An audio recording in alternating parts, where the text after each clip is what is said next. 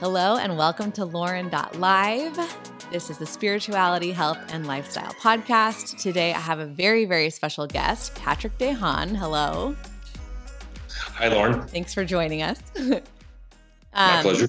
I'm very pumped about this topic. I've prepared some of my listeners. We are going to be, some would say it's a rabbit hole, but to others, it's completely a normal part of life. We're going to be talking about ETs, aliens, out-of-world species, if you will. And Patrick De Haan, our guest, I'm going to do a quick little intro on him.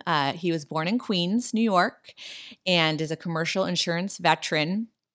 And his wife and him have been married for 35 years with two adult children. That's right. And one grandchild, correct? That's correct. Yes. And he is multilingual and has visited dozens of countries, most of the U.S. states, and he moved to Texas 22 years ago. That's right. And he wrote this book.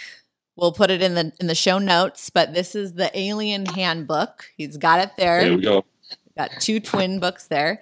And it's a guide to extraterrestrials, copyright 2018. And he's got a website, which we will, again, put this all in the show notes. It's called theamendment.net. So, again, we'll put this in the description of the YouTube video and also in the podcast section if you're listening on Apple or Spotify. So if you are listening on audio and you want to watch this recorded video, head over to YouTube and watch it. So anyways, we're going to dive into a lot of the stuff that is written in the book. If you're curious, pick this up because there's a lot of detail and we won't be able to cover everything today. But I did. I read it from front to back. I can say it's fascinating. I learned a ton.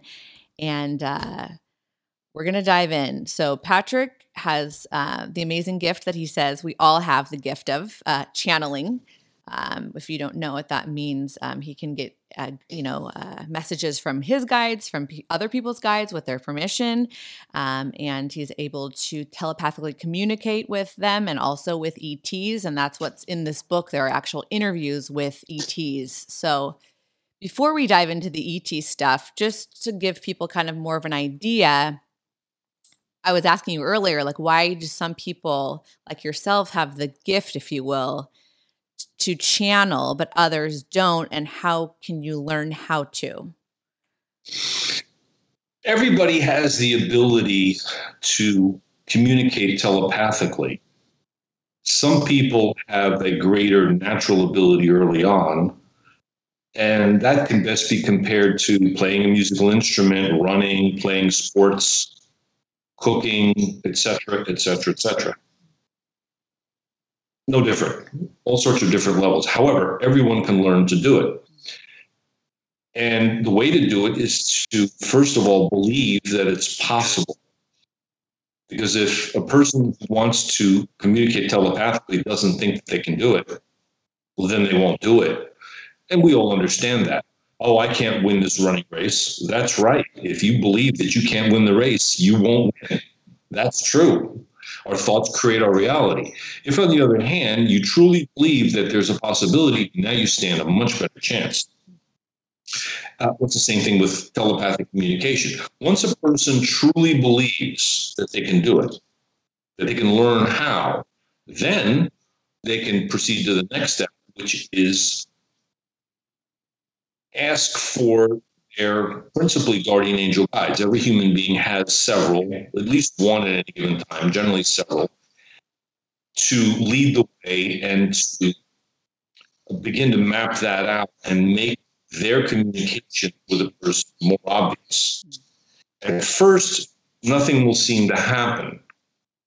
But the more a person sticks with it, kind of like taking vitamins or supplements. Oh, taking cinnamon, taking turmeric will lower your blood pressure.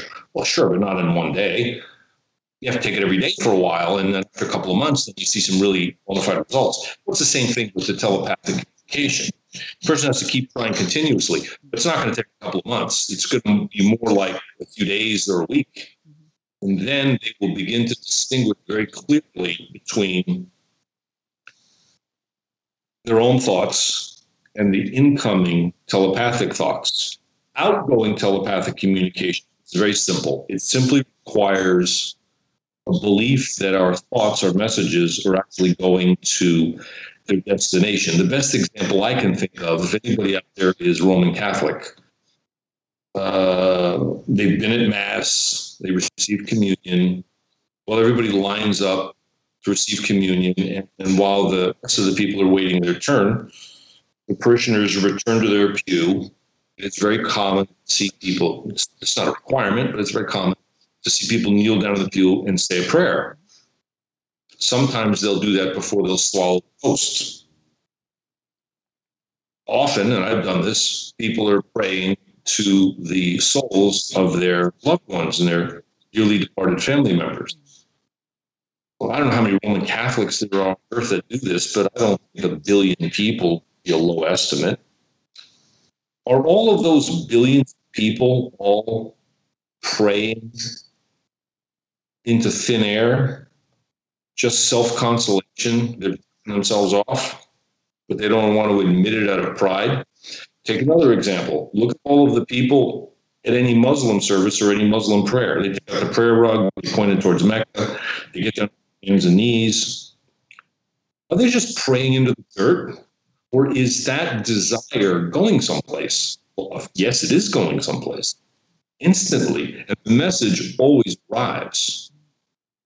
But people want the message to arrive the way they want the words to arrive, and they want confirmation. I'm talking to you, you're talking to me. So if I say, oh, I think you're beautiful, you're going to react a certain way. If I say, I think you're an ugly witch, you're going to react a certain way. But whatever the reaction is, your facial expressions, your body language, your words are going to confirm that the message arrived. That's normal human verbal communication.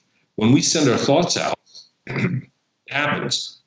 Well, we don't get a facial expression, we don't get body language, and we don't get words back. So how do we know? Well, we need to learn that. And and that's how people learn to telepathically communicate. It starts with belief, and then it starts with basic, steady practice. Okay. I like it. Seems obtainable. It is by everyone. Yeah. So everyone has the ability to do it. Well, if a person can stand and use their arms, they can learn to swing a tennis racket and hit a tennis ball. Now, who is going to take that to the point where they become Wimbledon champion? Right.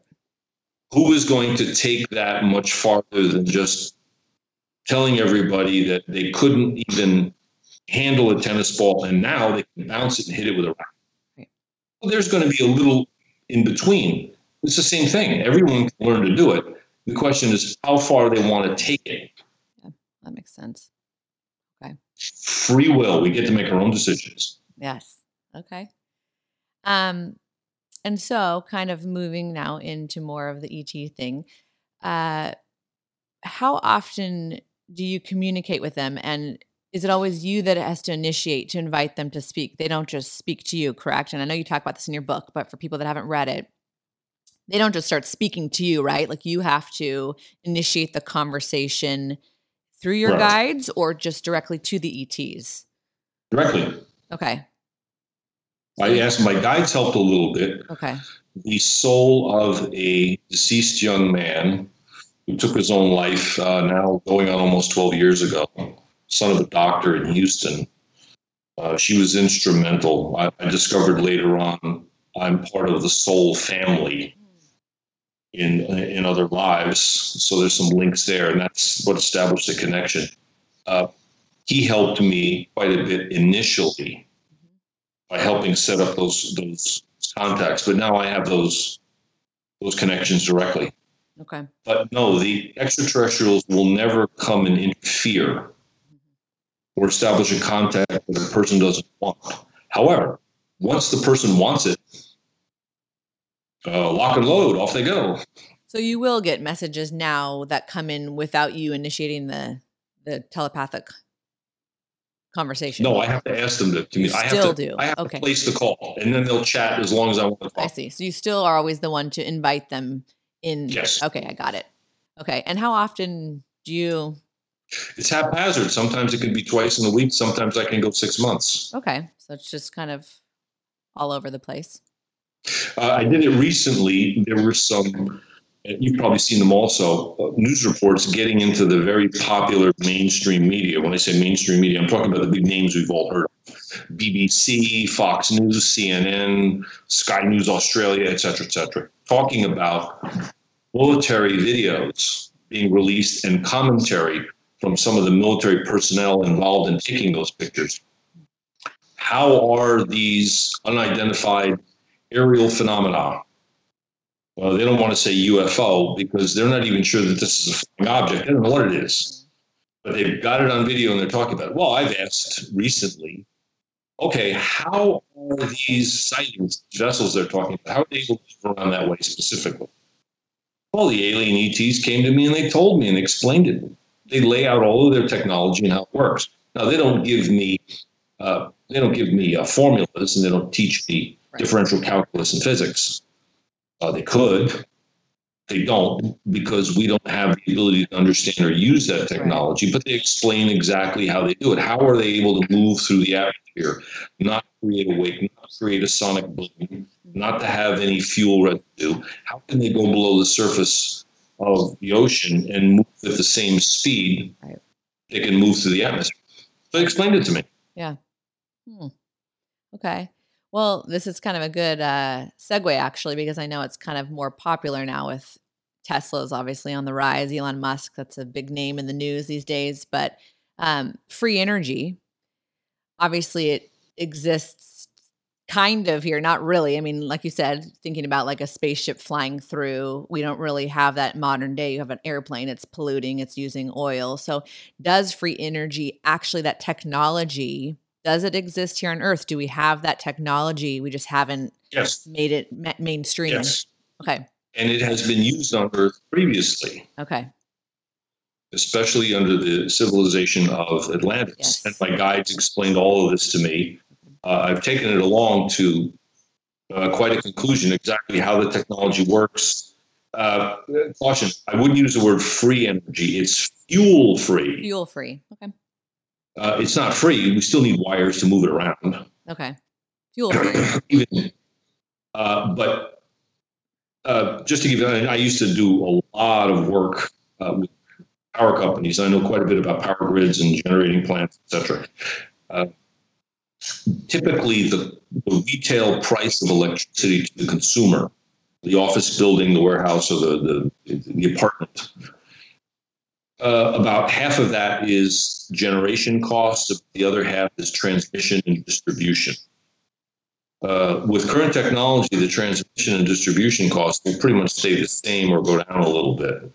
The difference is the half of what someone pays that goes for generation, probably a good half of that is fuel. That goes away.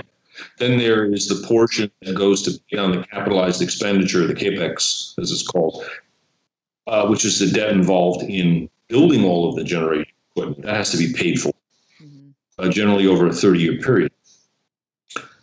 The new generation capacity will cost a fraction. And when I say a fraction, I'm talking about 1/100th or 1/200th. We're talking less than 1%. The total cost. Generation equipment costs today a good $1.5 million or more per megawatt. So if somebody has a 500 megawatt steam electric station that's burning coal or lignite, for example, in a steam boiler, and then there's a steam turbine and generator on, that's standard technology used in the United States for darn near 100 years now. Today, that 500 megawatt plant is going to cost $750 million, not $1 billion, depending on what sort of emissions. To generate 500 megawatts of power with a new method, it's not going to require $750 or $800 million to build that plant. It can be done for about $20 million. And it's even more reliable, and there's no fuel cost. Wow. It essentially uses the natural magnetic field of Earth, Earth's natural magnetic field, what makes compasses work, and then builds that up and discharges an electrical pulse into a crystal. The crystal amplifies it and produces a very, very bright burst of light. Well, about 70 or 80 years ago, we began to figure out how to turn light into electricity. And now we do it all the time. It's called a photovoltaic panel, typically solar panels. Mm-hmm. And that just grew out of photography and photographic plates. Except with photography and plates, we use the photons of the light to create an image on a plate or on a piece of film. But this can also be done with generating electricity, and that's how it works. The advantage of it is that Earth's magnetic grid is massive. It never shuts off. It's unlimited. It can make as much as we want. And there's no fuel. It's reliable. There are no moving parts.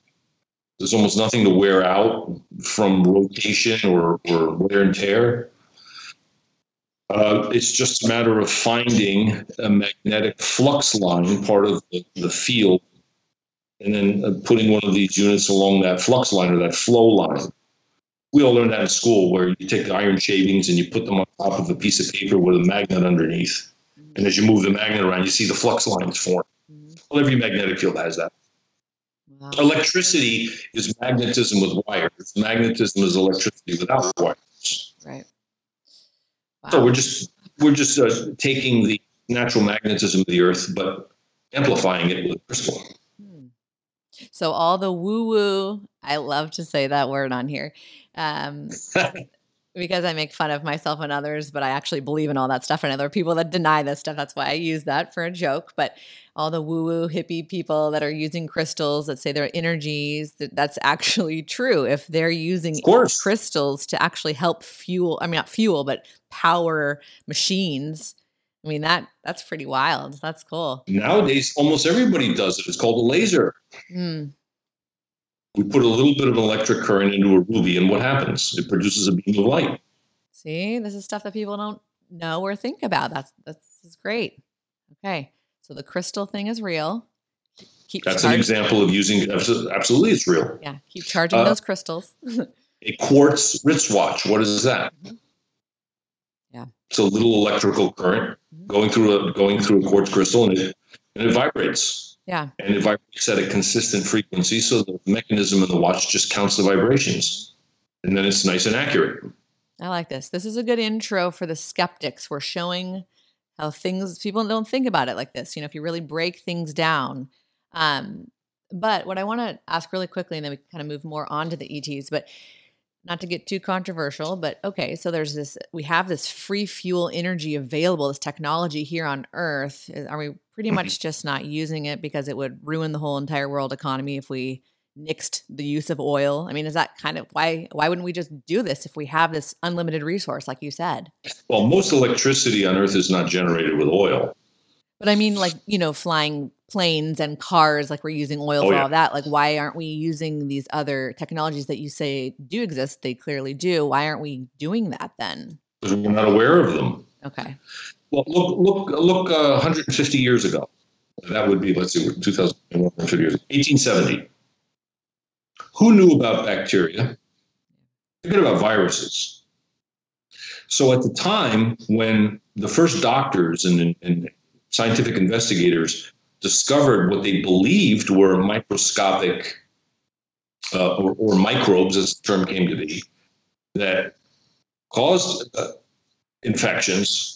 Literally, I forget who the researcher was that did this. Literally, had to scrape his forearms with like sandpaper or a rasp or something, or a file, and then spread infectious material. I think he died from the infection. Yeah. Because he didn't have penicillin on his arms to prove that this is how infections were transmitted, through microbes. The medical community just rejected that hypothesis outright. In the very late 19th century is when subway trains began to be developed.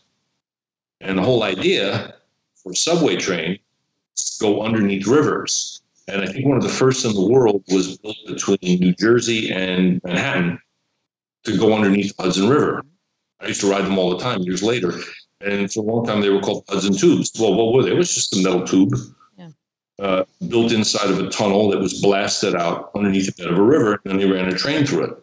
Well, to get to that tunnel, the people would have to descend down into a station below the surface. The immediate reaction in 1890, when these plans were being laid, the general reaction was nobody in his right or her right mind is going to walk down a staircase into a hole in the ground inside of a box, which is where the station would be, and then go inside the tube with a train running through it and ride the train. Nobody's going to do it. They're absolutely not going to do it. Yeah. Well, we do it all the time. We do it every day. It's called subway. Right. And then quickly they figured out that the subway was great because then you could put a tunnel underneath an existing city, which you didn't really want to move, even though you could, versus the river, which obviously you couldn't move. So it was a quick way to cross the river, much easier than building a bridge. They couldn't. They didn't have the technology to build a bridge over the Hudson River. They could run a train over it. Sure. They did on the other side. That's called Brooklyn Bridge and Manhattan Bridge. And the trains run over those. Today, this is just so automatic. Yeah. But back then, I remember when I was a kid, I used to watch a TV show. It was called Get Smart. And it was this funny, comedic detective, and he had this... secretary assistant, whatever, and her name was 99. That was her code. It was hilarious. Anyway, he had a telephone into his shoe, and he would take off his shoe and pull the heel of the shoe back, and there was a little rotary dial, just like the rotary dial on a wall phone. Who has a rotary phone anymore? Right. A shoe phone? You don't need a shoe phone. You have an iPhone. Right. As late as the 1980s. Even in the 1990s, the idea of having a small portable telephone about the size of a pack of cigarettes that could be carried around and make phone calls was crazy. Right. Today, it's the only way people make phone calls. Those are just some small examples of many other things that of technology that's developed. That's exactly what's going to happen with a lot of the things and a lot of the technology that alien extraterrestrials are going to demonstrate to us and have already shown us. Sure. But the fact that we found these things out from alien visitors is sealed. Right. So it's like it exists. It's just we haven't taken it to that next level. And there are people here that kind of know about it and are playing with it. I'm using Tesla as just an example. I mean, I know there's been battery-operated Priuses and stuff, but it just seems like it's here. Like, why isn't it just taking off? I mean, what is it just because – like you said, it's new, and a lot of people just haven't taken it to the next step, or we just don't know about it too. It often threatens an established interest. Well, like I was saying with the oil, does it threaten then the world, that huge oil economy, right? Of course. Yeah. So, okay. Well, we'll see what happens with all of that, but it's coming. It's coming. I live in a place where oil is big business. Yep. I know all about it. I know a lot of people in the business. Yeah. I've been very closely associated with it in many ways, although I didn't work in it directly. You can probably already figure out what the reaction would be to someone coming along and saying, hey, I have this great new technology and I'm going to bust your rice bowl. Yeah. Show up at the headquarters of the Drug Enforcement Agency in Washington, D.C. and tell them that you want to legalize narcotics and treat it like alcohol. And then, in fact, you're just going to shift that whole thing over to the Bureau of Alcohol, Tobacco, and Firearms. And the Bureau of Alcohol, Tobacco, and Firearms has very little involvement with adult beverages. Mm-hmm. That's handled at the state level. Right. There's importation, export, but that's customs. That's Department of Commerce. Yeah.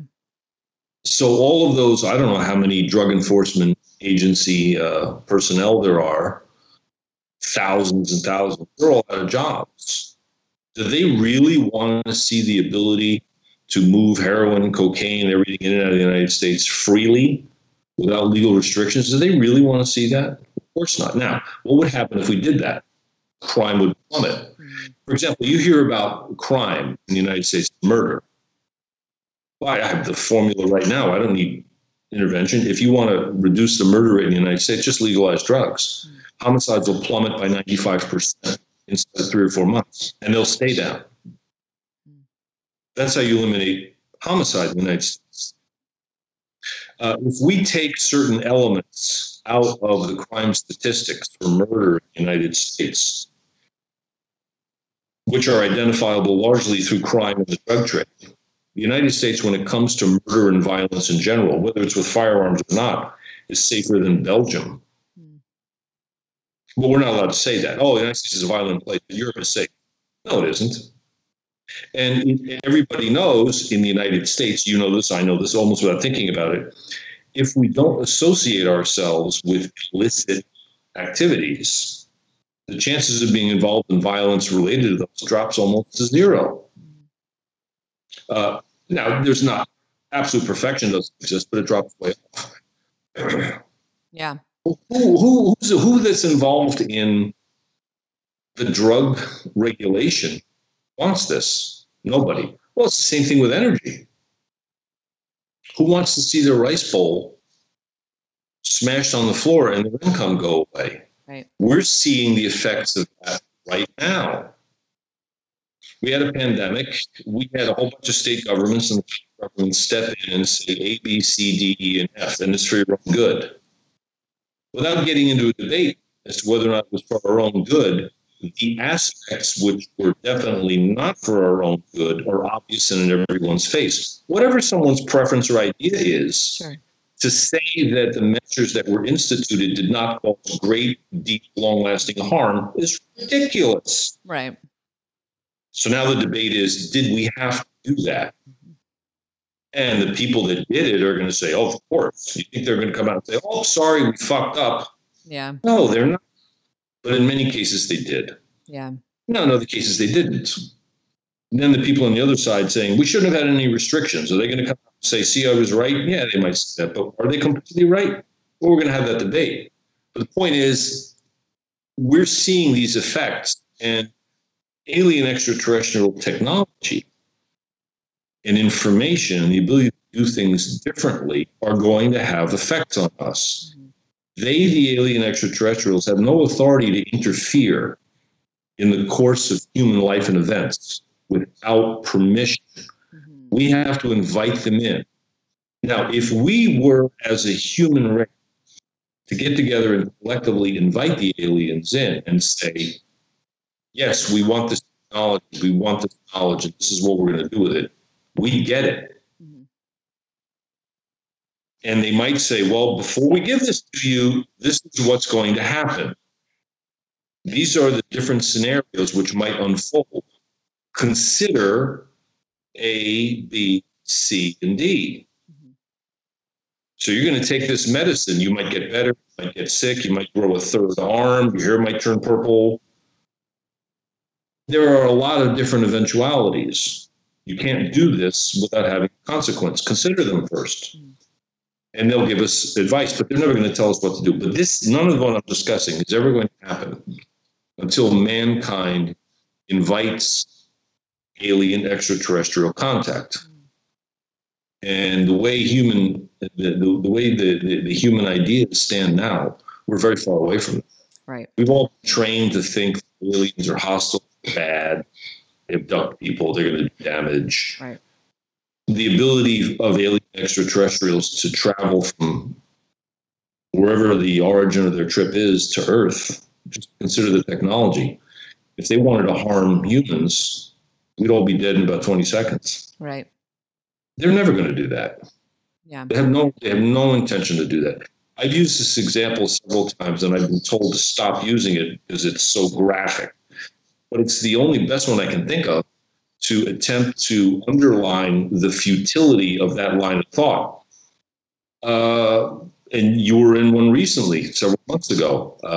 If your daughter was born in a hospital, if she wasn't, you've been around, you know what it's like. Well, okay, there's the hospital, then they have the maternity wards, and then they have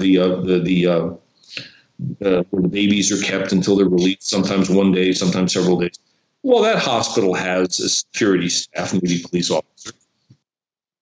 Does anybody go into the hospital and think for a second, that the law enforcement officers are suddenly going to run into the hospital, open fire in the maternity ward, and kill all the newborn mothers and the babies. That's such a disgusting thing to think of. It never even occurs to anybody. Would they do it? Of course. Are they going to do it? No. No chance. Yeah. Well, that's what goes on with humans and alien extraterrestrials. They're even less likely to do anything to us to harm us. Could they harm us? Of course. They could flatten the face of the earth. They never do that. Yeah. They love us. They're our cousins. They're here to observe us. Mm-hmm. So when we say, oh, well, why can't aliens come in and fix this, fix that? They're not going to come and fix anything. They're going to give us information if we're willing to listen to them. Mm-hmm. And you read the book. I gave a number of examples in the book. Oh, come in and stop the wars. Okay, we'll stop the wars, and then you'll just have another war as soon as we stop stopping the first war. Right. What's going to stop you from starting the war in the first place? Sure. The United States apparently had a big problem, according to history books, with overconsumption of adult beverages in the period leading up through the First World War. So the country decided to amend the Constitution and ban adult beverages. What happened? Well, basically two things. The consumption of adult beverages went up, not down, and a whole bunch of criminals got rich and created criminal enterprises that preyed over American society well into the 1970s as a result of it. In other words, the unintended consequences were horrible. So let's fast forward until today. We've got some problems we want the aliens to fix. So they're going to step in and tell us not to pick up the bottle and not get drunk. Like where does it stop or start or begin or end, right? We've got it. That's right. Where does it end? They go, let's take away all the weapons. What's a weapon? Right. Anything physical that you have, depending on how you use it. Or you could drive drunk and kill someone, but are they just going to stop the wars but then not stop the person that's driving drunk? So it's, you can drive drunk and kill someone, which only happens in the United States about 15,000 times a year. Oh, well, I mean, it's low. 12 to 1,400 times a month, every month in the United States. Yeah. That's just the United States. It's worse in other countries. Yeah. So, okay, we tried banning alcohol. We know how that's going to play out. So that's not an option. Okay, let's ban cars. Yeah. That's not good. Right. So since we're not going to ban cars and we're not going to ban booze, what's the answer? The answer is human beings. You hear the debate back and forth about, it's raging right now about firearms. Yeah, of course, using a firearm to hurt somebody is horrible. Using any weapon to hurt somebody is horrible.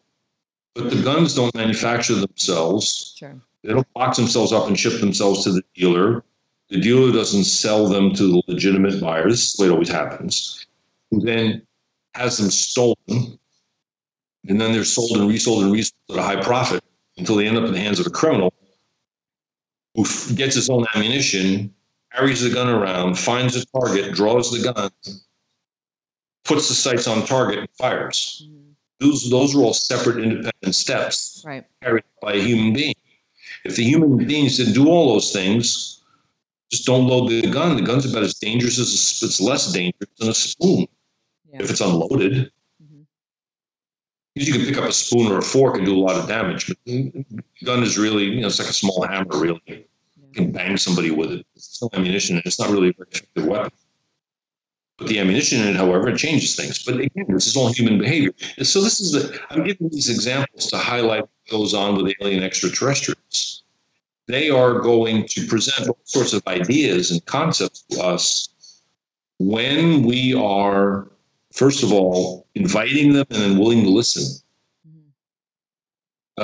Many of the technologies that they would present to us, for example, anti-gravity devices, these would become weapons platforms almost immediately. Mm-hmm. So a lot of people would misuse them. If they were to give this technology to us, there'd be a lot of people that would probably misuse them. Well, that's the problem. We don't need weapons platforms. We've already got all sorts of weapons. Right. We already know how to shoot missiles and all the sorts of other stuff at each other. Right. We demonstrate it all the time. So why do we need a hovering platform? To make it even more convenient? Right. Okay, so Going back though, kind of, can you talk about then like why, you know, I think again, people think like, oh, aliens come and they abduct and they're going to hurt us and they're scary, and they're only scary because they're foreign to us. So, you know, free will, like we have free will here. You know, a lot of people that listen are spiritual and believe this too. And I believe this, that we have souls and we're here to evolve, and there's learning lessons, and sometimes we have to come back, and there's different, all types of things, karmas, and, you know, we have free will, but there's also things that are kind of predetermined. And so is the idea that, the aliens, they care for us, the good ones, at least out there that are hovering over Earth and watching us. They're all good. Okay. All good. If there were any sinister interests, they're not allowed to ever come near Earth. Okay. So we're protected against interference. Interference meaning changing the course of any one individual person's life against their will without their consent. Okay. We're changing the course of humanity against the effect of our collective decisions. So they don't want to interfere with our free will because it's up to us. They want us to learn ourselves. Yes, but even more than that, it's very basic. They want to avoid hypocrisy, because if alien extraterrestrial visitors to Earth were to interfere in any way with human events, this broadcasts a signal to every other alien extraterrestrial race, oh, let's go to planet Beldar and screw with the Beldarians, because they screwed with Earth. It's just hypocrisy. Yeah. They don't want anybody doing that, so they're not going to do it to us. Now, these are the alien extraterrestrials with interstellar travel capability. They're generally very evolved socially. They understand all of this. They're very gentle. They're very easygoing. They're intensely interested in watching our developments. They're intensely interested in studying what goes on Earth, because they see both sides of it. For example, a politician stands up and says X. I'll give you an example right now. The news is full of all this talk about illegal alien crisis at the border. To think for 20 or 30 nanoseconds that politicians in Washington, D.C. did not know that this was going to happen is just a long way of saying that they're idiots. And we all know nobody gets to that level in politics as an idiot. They're sharp as a knife. It's obvious that what's going on at the border is calculated and intentional. So when a press pundit says, what is going to be done about the crisis? The real belief, my guy told me, is do something about it. This is success beyond our wildest hopes. This is what we want to happen. They know that saying that publicly isn't going to play very well. Okay, that's just one small example. There are many others. Aliens that are observing Earth, our cousins were visiting, see what's going on, and they also know what the true intent is of a lot of the people putting things into motion. So somebody will say, I want you to be a happy person while I'm stealing all your savings out of your bank account. Imagine how fascinating it is to watch that process and then see the effects on the people. Well, we humans do that also. It's called novels, fiction, crime fiction, etc. Well, it's the same thing for them, except it's not fiction, it's reality. They're watching us. And they're studying all the social trends, watching us very closely. Everything we write, everything we say, everything we broadcast is all observable and recordable by alien extraterrestrial. Now, they can't intercede or interfere in what we would consider our personal private business. So if somebody is using the facility, for example, they can't look into the bathroom without us giving permission. Now, the double benefit to that is the double protection is they could not care less. Yeah, this is human biological function. It means nothing to them. They're more interested in the social aspect, the civilization, our behaviors, things like that. Right. Yeah. So for, you know, people that are still listening, that aren't rolling their eyes and thinking we're wackos, but the UFOs or these objects that are hovering that many people have seen. Obviously, yes. The Pentagon now has admitted it, you know, that these are real. And so they are essentially, are they just observing us when there's maybe a light or a movement of a ship or whatever? Are they just simply watching us? Yes. Okay. Well, they can conceal their presence and they generally do.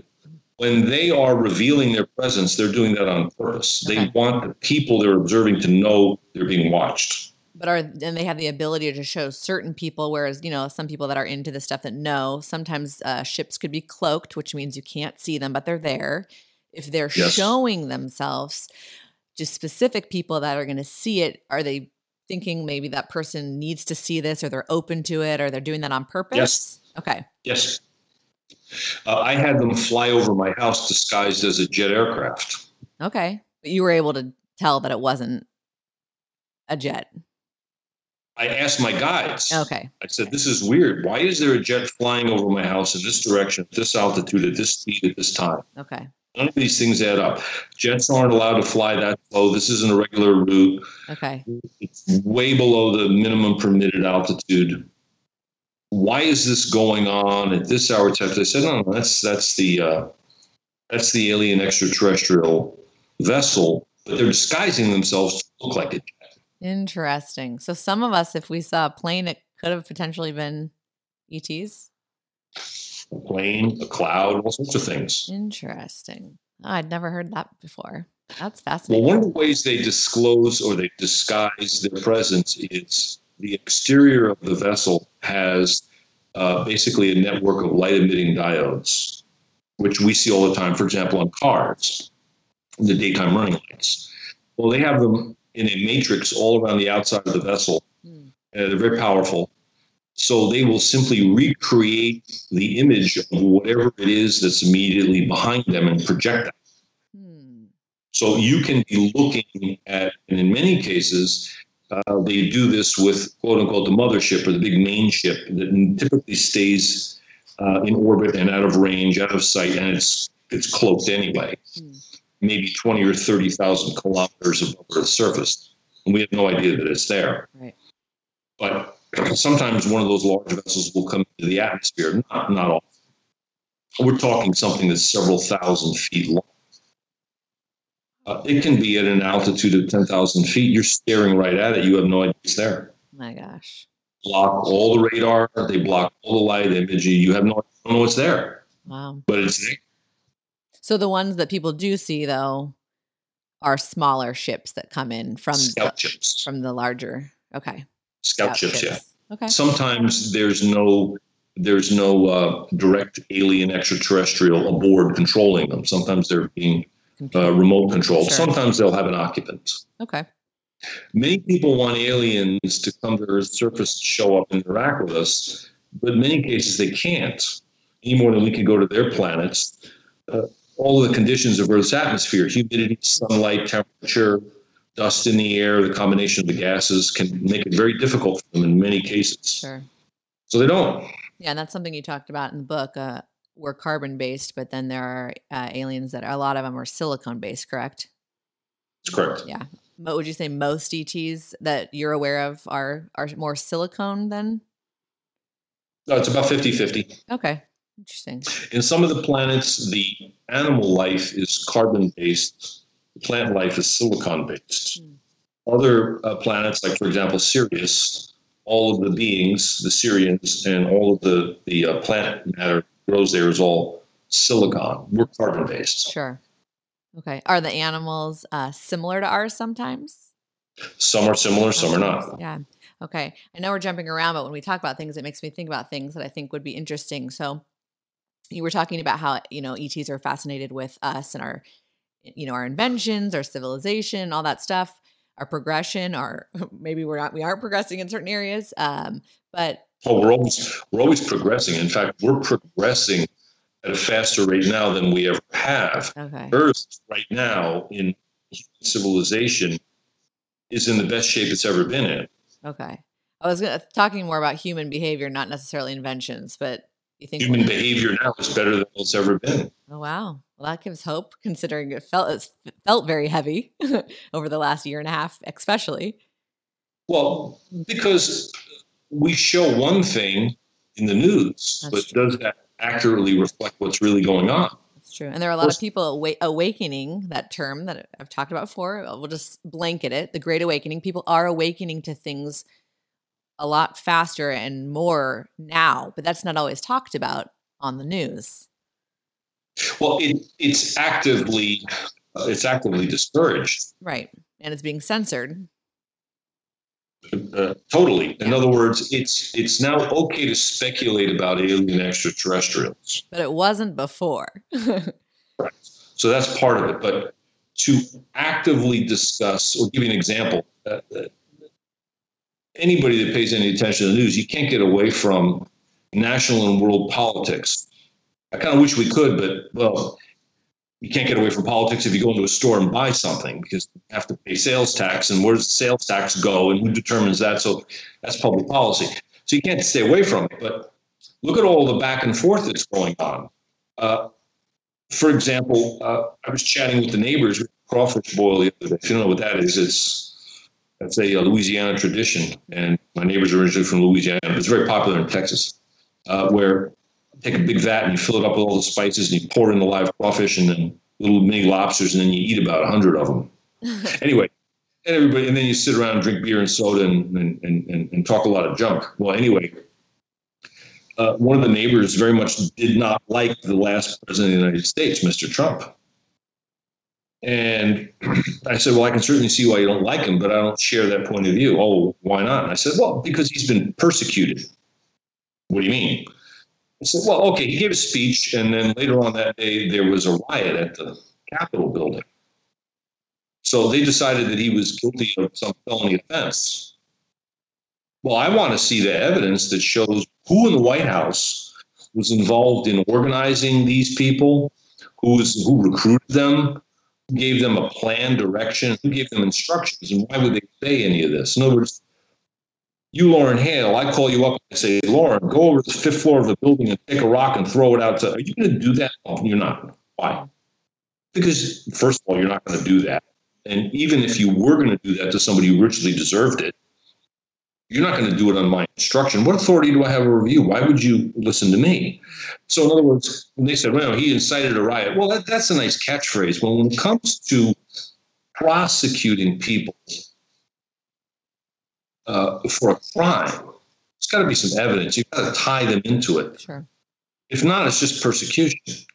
So we'll see that. We'll talk about that. Immediately, all the people that don't like, I agree with, I understand. They don't like the former president of the United States. I understand they're entitled to their point of view. They're right in many ways. They're not wrong.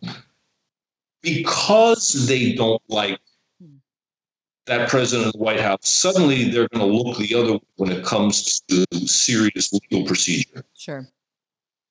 That's a very, and I bring it up because a lot of people are familiar with this. Right. That's a very small example of the larger issue of alien extraterrestrials and awakening of society. It's the same thing. As soon as someone in a position of authority, it's generally somebody in government, suddenly finds out that there's a large body of people who think that they're all full of excrement. And a lot of them are. They now go to work at discouraging that discussion. Right. This is what social media is engaging in right now. I'll give everybody another example of an awakening. I never followed it much, but I saw headlines that did. There was apparently an anonymous, maybe still anonymous entity or group called QAnon. Mm-hmm. Q, yep. That showed up sometime in 2017, I think it was. Mm-hmm. And the news would always make referrals to posts and information, but nobody could ever figure out where it was coming from. Right. Well, it was very threatening to certain political interests. So what did they do? Well, they just created a fake QAnon profile, is what my guides told me, and then started issuing all sorts of contrarian and contradicting, therefore hypocritical information to confuse the average observer. Mm-hmm. So if I got on the air, started blogging about Lauren Hale, looking at you on screen, and said, yes, she has dark brown hair. Yes, she has dark brown hair. Yes, she has brown eyes. And I keep saying it, people are going to start believing it. Right. Well, okay, then I'll get somebody else to come out and they're saying, no, she has blonde hair. She just dyed it. She's lying. She's wearing contact lenses. She has blue eyes. Well, if you get an equal amount of volume from both sides, what happens? You start to disbelieve both sides. Very confusing. Mission accomplished. And that's what we're going through. That's what we're going through right now. This is what goes on. Yep. This is what goes on with the Great Awakening right now. Every time something shows up, somebody else who sees that their interests are being gored, their political bull is getting gored, goes to work. Now, this is all human design. This is all being engineered by what are called the Illuminati, behind the scenes, the people that really control what's going on, who pull the purse strings. Now, is that the same as the cabal, by the way? Could you tie? That's another name for it. Yeah. So people kind of know. There are a number of names that are all interchangeable. Sure. Okay. But a large number of people are starting to wake up and think, this is a lot of political bullshit in every direction. Mm-hmm. And none of it's really very true. But they'll drop out little bits and pieces of what they think is true to try and fool us. Yeah. Well, the alien extraterrestrials are watching all this. They're fascinated by it. Probably because all of their societies have gone through similar phases. They've seen these things also. Say that one more time. That's interesting. Other planets or species have done, you're saying? They've all gone through phases of growth in their own societies. Sure. And they see what the trials and tribulations were, and they're watching it on Earth. They're fascinated to see how we go through the process. Yep. But overall, right now, I think humanity is more awakened now than it has ever been. There are more people that are aware of what's really going on than there ever been.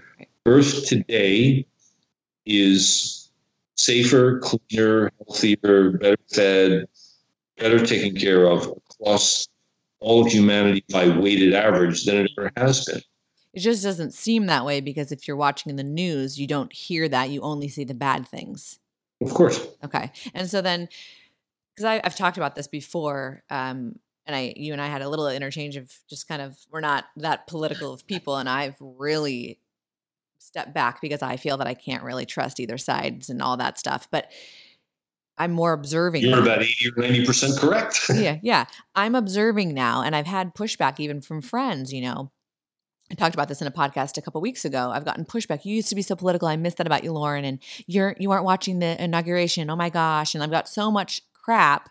And I just said, the energy is too much for me. I feel that I can spend my energy better in other places. I feel that this fake news thing, and like you said, one side says one thing, the other, it cannot win. There's debate after debate. It's exhausting. And I have even heard other people that are starting to say that too. I don't watch the news anymore, and people are starting to wake up. And so all of this, is this part of the cleansing though, that we need to evolve? Like all this muddy craziness, is this part of that awakening? But just closing your eyes and walking away and not paying attention, I don't think is the best way to get there. Although it's a good start. I mean, I pay attention to what goes on. Yeah. But I'm very skeptical. Yes. Well, let me rephrase. I still know what's going on.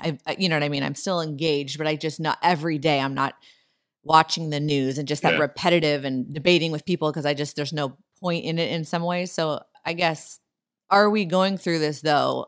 Is this on our way to evolvement? Well, we're in the middle of it now. We're starting to see the beginnings of, and this is the reason we're getting so much alien extraterrestrial attention, by the way. We're starting to see the beginnings of geophysical events, which are going to continue to unfold over the next several decades. And they are going to fundamentally change the way humanity exists on Earth now. And when I say like fundamentally, I mean fundamentally. Yeah. That things like the fires in Australia, we had horrible ones in Western Washington and then also in Canada. Like, are those the types of things that you're talking about? Or those are the small events in the beginning. Okay. But there's more to come. Some of it's starting to happen already. Okay. One of the big things that's going to occur is energy from the sun is going to cause very rapid and unpredictable fluctuations in Earth's magnetosphere, our magnetic atmosphere. That's going to have several immediate, very, very significant effects. The magnetic poles of Earth's magnetic atmosphere are going to shift. In other words, the magnetic North Pole and the magnetic South Pole are going to move around, in some cases, hundreds of kilometers in a period of several hours. Well, imagine what that's going to do to navigation. Right. It's going to severely disturb communications with satellites and knock a lot of them offline or just knock them out of commission altogether.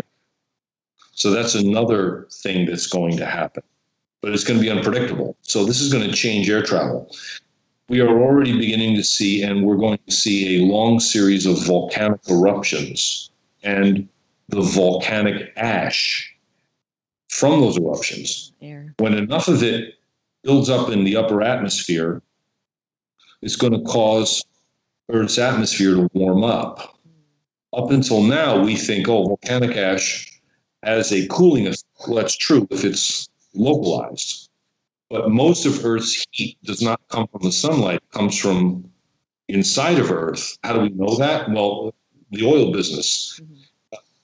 We can go to an oil field and a drill site in South Central Texas, in the Eagle Ford play, south of San Antonio, and spud in. That's the oil term for starting to make hole when they're going to drill. By the time they get 100 or 150 feet below the surface, the temperature of the soil is exactly the same there in South Central Texas in July as it is in January on Alaska's slope, even though the air temperature at the surface is more than 100 degrees different. At 100, 150 feet below the surface, it's the exact same temperature. Well, where's the heat coming from? It's coming from inside Earth. So the heating of the Earth's surface, baseline heating, is from the planet. The temporary day-night heating is from sunlight, and it's in exact equilibrium.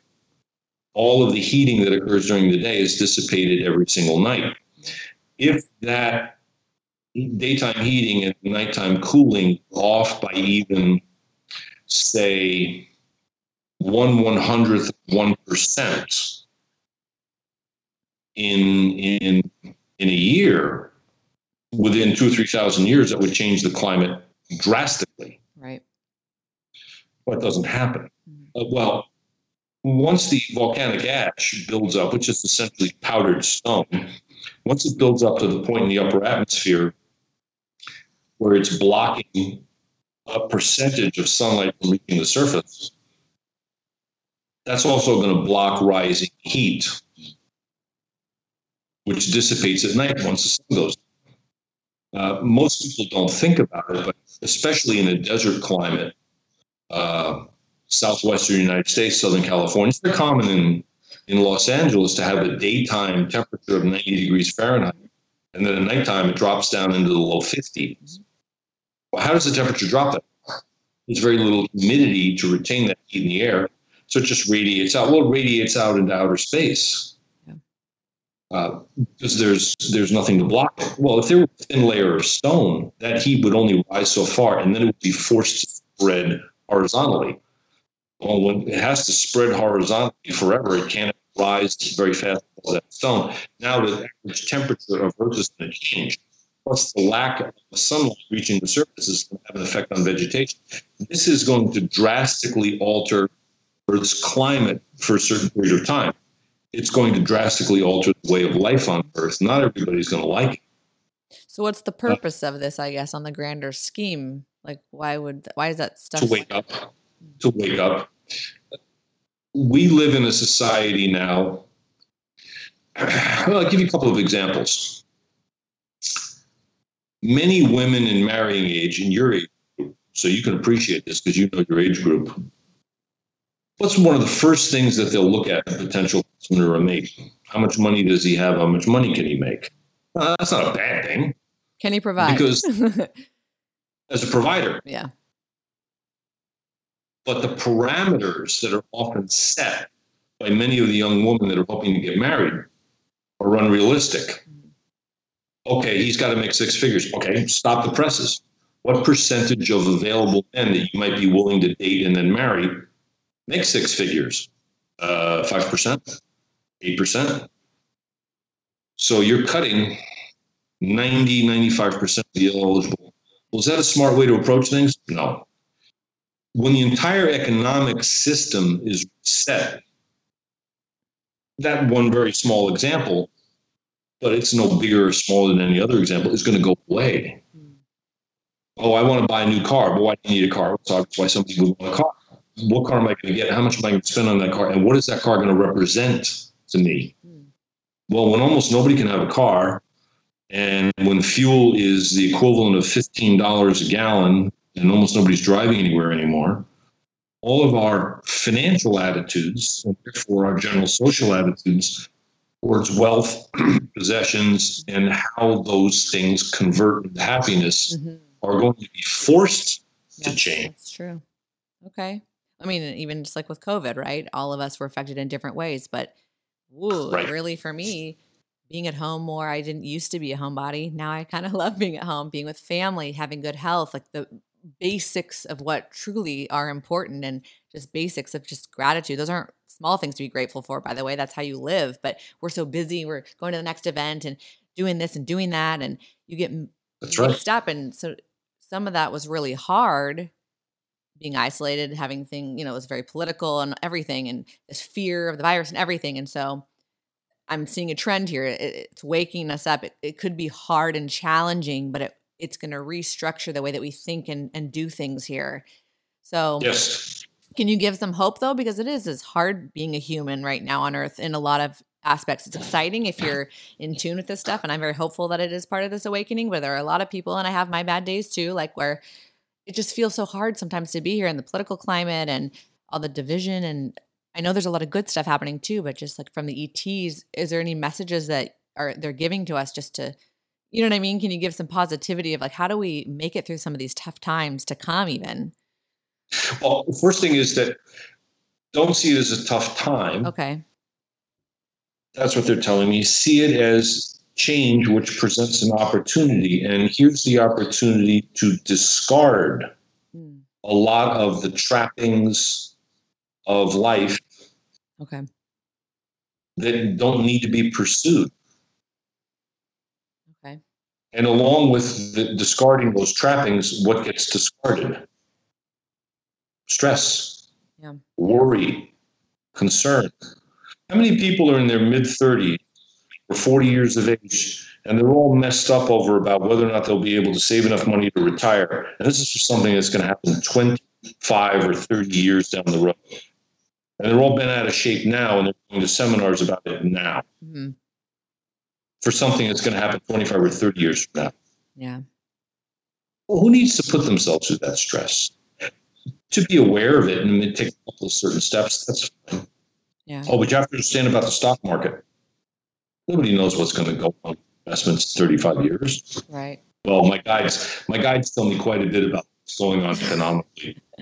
We're going to see a huge economic retraction. Okay. Many people are going to see the numerical loss of wealth. But at the same time, they're going to discover how rich they really are. It's not in terms of money. Yep. I follow you. Okay. Yeah. I mean, that's a huge. Well, look, for example, at money. And this is what my guides have told me many times. This is something that aliens are watching closely. They don't use money, by the way. Yeah. Why would you accept any currency, any money from somebody? For the simple reason that you know that at some point in time of your choosing, it can be in the next 5 minutes, as soon as you can get someplace where they have something you want, or it can be as long as you want to wait. You can turn around and give that little coupon, that little voucher you got, someone else and get something you wanted for it. Mm-hmm. So if you polish somebody's fingernails and you want to turn around and get somebody to clip your fingernails in turn for it, you provide a service, you get paid for it, or you provide a product, and then you turn around and you get the product that you want. Mm-hmm. So really what is, and this is why economists call money fiat money. It's money that's based on faith. It's based on our belief. Mm-hmm. And what you believe another human is going to do. Right. Well, what's another human going to do for us in 30 years or 20 years? We have no idea. Right. So why are we worrying about it so much? Well, go to somebody and talk to them about money in the year 1920. And then talk to them about money in the year 1940. So you get somebody who lived through the Roaring 20s, watch the stock market crash in 1929. Watch the Federal Reserve and the federal government step in and just destroy the economy. telling everyone as they were destroying it, because they were doing it for everyone's own good. Because make no mistake that the Great Depression in the 1930s was completely a failure of government intervention. If they just stayed out of it, it would have corrected itself. And then what happened to the 1930s, and how did World War II start? So you just take a human being who's alive in 1920 and you tell them about money and wealth and what's going to happen over the next 20 years, and they would kind of laugh at you. But today, a very important history lesson. Oh, that was then, this is now. Well, now it's going to be to an even greater degree, but even greater benefits, because we're not heading into a world war. That's not coming. It's going to be a huge reset, but reset in a positive way. The big losers in all this are going to be governments, government officials, central authorities, the cabal or the Illuminati or the whatever name we want to put on them. Right. They're going to be the big losers in all this. Well, that's what I keep thinking to myself. Like, they can censor, and there's, you know, I mean, some people think this stuff is conspiracy, like the Illuminati and all this stuff, but I feel like, yeah, there's so much like liberation and freedom and growth, and we're evolving, and I'm very hopeful for that. I still am a human and sometimes get stuck in this matrix, if you will, but I see it as positive. But, you know, they can't really stop our souls from growing. That's the thing. Like, they can try and censor things, but at the end of the day, people are going to make discoveries, and people will be held accountable, and governments will start to, I really do feel that. And so Well, governments are more accountable to the people than they ever have been. Mm-hmm.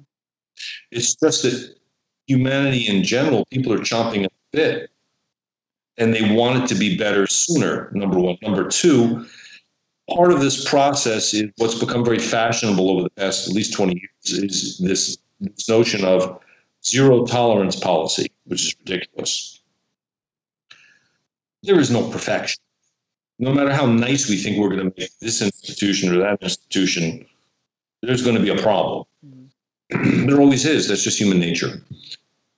But the idea that we can make everything wonderful, we can make everything wonderful. We can make things the best thing that we can with our own thoughts, but we're going to have to accept aberrations from time to time. Sure. Well, the aberrations become a way for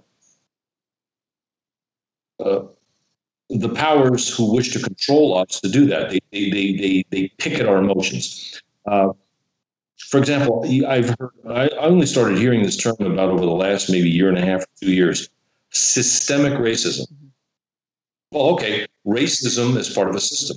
Well, we know exactly what that looks like in the United States. We probably wrote the best book in the world on it. It's called Slavery or Jim Crow. So anytime we see a prolonged social practice of discrimination or mistreatment of people based on race, we can go back to our history books and we can see many, many, many specific examples that show exactly what that looks like. Are any of those things happening today?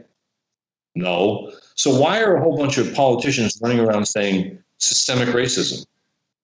Because it pricks at our emotions. Walk up to a person and mistreat that person based on their race is horrible to almost everybody. So if persons saying it can then position themselves as the savior and the champion, they can control that group.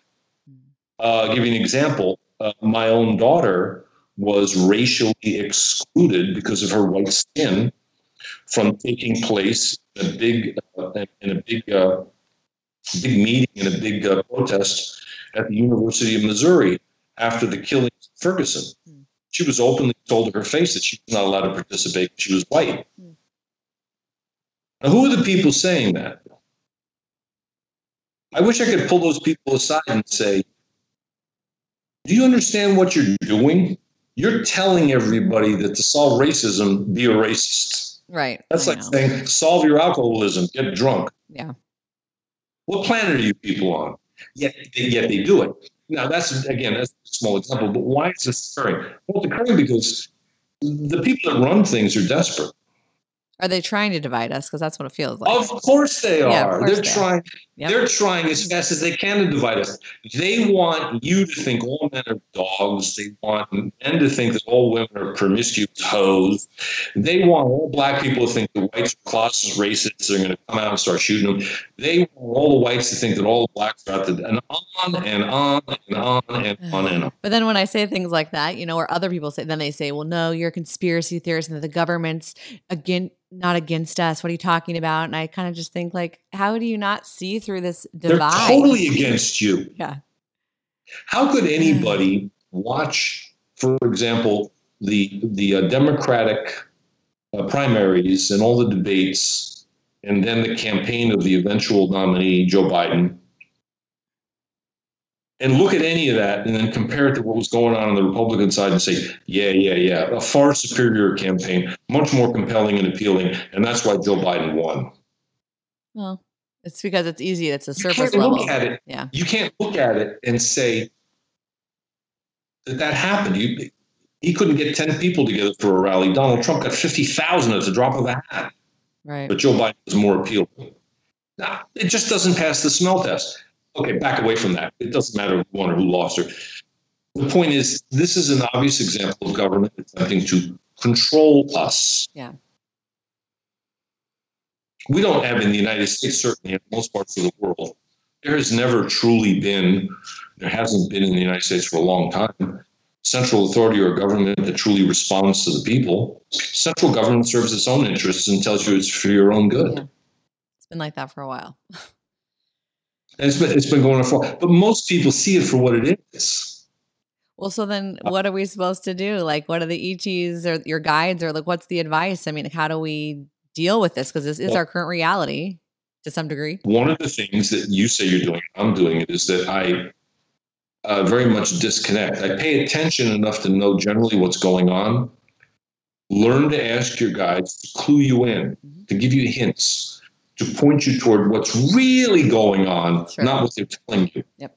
Because sometimes it is and sometimes it isn't. Right. That's part of it. But pay attention to all of the changes, the geophysical changes that are occurring and are going to occur around us. Because they've been happening along with the societal drama, if you will, too. The COVID pandemic worldwide. Yeah.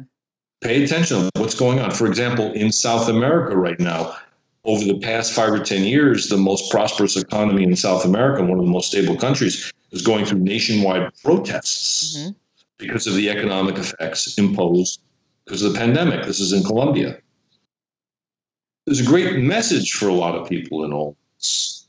And one of the messages is, yes, it's right to be concerned about a pandemic and getting sick, but crashing your economy, is that worth the cost? Maybe not. Right. Maybe it isn't worth the cost. Should you be doing this? Should you be doing that? No one's allowed to question it. Yeah, well, if you question it, then you get... People should question it. People should question it. But the geophysical changes are going to force us into ways of life that we don't have a choice. Yeah. There's no fuel at the gas station. If there's no food at the store... If something goes out, we just have to deal with it.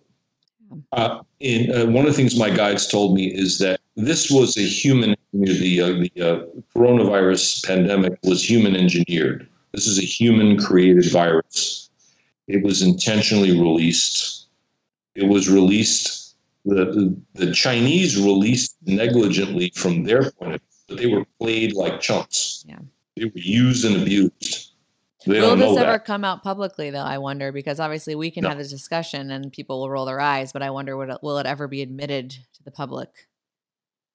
Have you heard of JFK, John F. Kennedy? Mm-hmm. Okay. Just to give you a couple of basics. We were told throughout our lives, you probably told also, that he was shot by a former Marine whose name was Lee Harvey Oswald. Lee Harvey Oswald was in the Marine Corps from 1955 to 58, I think, or 59, 60, something like that, and left the Marine Corps and then went to Russia, Soviet Union, several years before the shooting in Dallas in November of 63. Well, at that time in the Marine Corps, the only way that Mr. Oswald was going to complete his basic training and go on to active duty was if he became quite proficient in the standard battle rifle issued to Marines and all the armed forces of the United States at the time, M14. Yet everyone told everyone that he used a bolt-action 6.5 millimeter Italian rifle with a scope. A U.S. Marine faced with the choice between an M14 semi-automatic firing a .308 Winchester and a 6.5 millimeter Italian bolt-action gun with a scope, that would be like saying, Lauren, I want you to go ride your bike over to the next town. You can take a tricycle that would be a little bit larger than your daughter, or you can take a regular bicycle that you fit. Which would you choose? Yeah. Number two, the route that President Kennedy's car took, approaching the building from which everyone was told Lee Harvey Oswald opened fire, offered at least 15 to 20 seconds of uninterrupted, straight-on targeting President Kennedy. There isn't a Marine alive who could walk and breathe that would wait until the point where the shots actually were fired to do so. When he had a clear shot, he could have squeezed off 6 or 8 rounds in 6 or 8 seconds. Rounds that hit with twice the power of that bolt-action rifle, and he wouldn't have needed a scope to do it. Not at that distance, not at all. He could have just gone bang, bang, bang, bang, bang, bang, bang, bang, and he killed everybody in the car. Right. And very calmly walked out of the building. He didn't do any of that. All the facts point to this. Has anybody in government ever admitted any of this? I have never even heard anybody even ask this question. Right. But I've been to the location myself. I know a little bit about the Marines. I know a little bit about some of the weapons. I went to the location and I said, this is the biggest crock of bullshit that's ever been written. This doesn't make any sense, what they're telling everybody. So fast forward to your comment. Is anybody in a position who did this ever could admit it? Of course not. Never. How many murder convicts ever come out and sit down and confess how they planned to kill their victim? Yeah. They never do. The people that engineered all of this did this for a specific reason. They used the Chinese as patsies. The Chinese are, on the greater world scale, naive. They're hungry. They're desperate to return to the glory of the Ming Dynasty of the 1400s. I have been around the world and lived in many countries, and I understand the mentality many people have about the United States. And this sort of sense of national pride can be used to set people up. Yeah. And the United States does it very, very well for our own interests. And that's what happened with the Chinese. So they did release it. They released it negligently. That's what they were duped. And this was done to set off a pandemic to remove Donald Trump and Republicans from power in the United States. Yeah. And those have been theories I've heard too. There's not any proof anybody could ever lay out in a court of law. Totally. And so it's very easy for someone that disagrees with what I said to say, that's a conspiracy theory. You're entitled to your point of view. Totally. But look at how events are unfolding and tell me how it's not what I just said. Seems like there's a lot of coincidences. And yeah. So can you clarify, though, to people that you don't necessarily have a bias, that this is just stuff that you're one? Oh, my guys tell me all this. Yeah. Okay. I want to make that clear. I have a bias. Like everyone has a bias. Sure. Here's my bias. I'll tell you my bias up front. 90 to 95% of people in a position of authority or government are liars. Okay, and that's kind of what I think to you. And they're furthering their own interests, but they don't lie consistently all the time for every little thing. They mix it in with bits and pieces of the truth, just like the news, and make sure that the big government machine that they're a part of does enough generally positive things to make it easy to put a fake appearance on it. Yes. Yeah. But at the end of the day, it's us against them. They're manipulating us. Yeah. One of the reasons they had to get rid of Donald Trump is because he's not part of the government machine. Now, some people hated him. Some people loved him. I don't think anybody observing the 45th president would think for a moment that he was part of the political machine and he was a politician. Right. The people that run things were so smug and confident that he could not win, that when he actually did, they were shocked. Right. They've been at this game for a long time. So they said, okay, going to have to deal with this problem for 4 years, but we've got to get rid of this problem forever. Right. You did, didn't they? Yeah. And I've heard from a few different mediums that I've talked to specifically, and obviously I've done reading and whatever, but do you have a vibe that Trump did win to kind of mix things up? Was that his role? To help shake things up? What's his name? Donald Trump? What does Trump mean? I don't know. The Trump card. You pull it out and you beat everybody. Yeah. Yeah. Is Mr. Trump's life path been anything other than unparalleled success and achievement? No. Yeah. Okay. Yeah. That's his life. His life path was to become president, wake everybody up. And he ticked off a lot of people in the process because they didn't like his manner. Right. But if Mr. Trump had been like many people expect the typical politician to be, no one would have paid attention to him. Totally. Okay. So he had to be, and very often, I took personal exception at Mr. Trump very often when he would go after Dr. Carson. The other established politicians that were in the primary, he would rip Jeb Bush, he would rip Rand Paul, he would rip all the other ones. I didn't care. I was kind of glad because they're politicians, they're lawmakers, they're very powerful. And if Donald Trump rips them a new one, he's being rude and crude, fine. I'm happy to see a person with privilege and power get their family jewels fried a little bit. That doesn't bother me at all because they get great advantage and benefit out of the position at minimum. Plus they get other things. All right. However, Dr. Carson, the brain surgeon, He's not part of that whole mess. Okay. So Donald Trump went after him politically. Boy, that really rubbed me the wrong way. Yeah. But then I had to realize, look, you can't have perfection. You can't have all. Oh, there's a purpose. And the greater purpose of this is to wake people up. Yep. Which I feel he's done. Love him or hate him. Yeah. Force people to pay attention to a leader who actually says what he means and does what he's going to say he's going to do. Sure. Even if you don't like it. Yep. That was his life person. He was reelected in one of the most lopsided landslides ever, and the entire election was fixed. Yeah. Okay. Well, that's also been a theory out there too. Yep. Oh no, it's my guides have told me that. That's an absolute fact. Yeah. Wow. And then what about going back to Q for people that are curious? Is that do you get answers that is a good group that's working for us, or is it? It's a very positive group. It's just that there's been subgroups, like you said, that were then acting like Q, but then doing bad things. See, this is what's so confusing for people. And the originators of this message, were buried in a torrent of conflicting, confusing information. Yeah, this is why it's so confusing. To that end, confuse and... Sure. I've actually heard that there were ETs helping military insiders. That was who Q was. No. Aliens aren't involved. Alien extraterrestrials would never interfere in things like that. Okay. They would never do that. They're not supposed to interfere. Okay.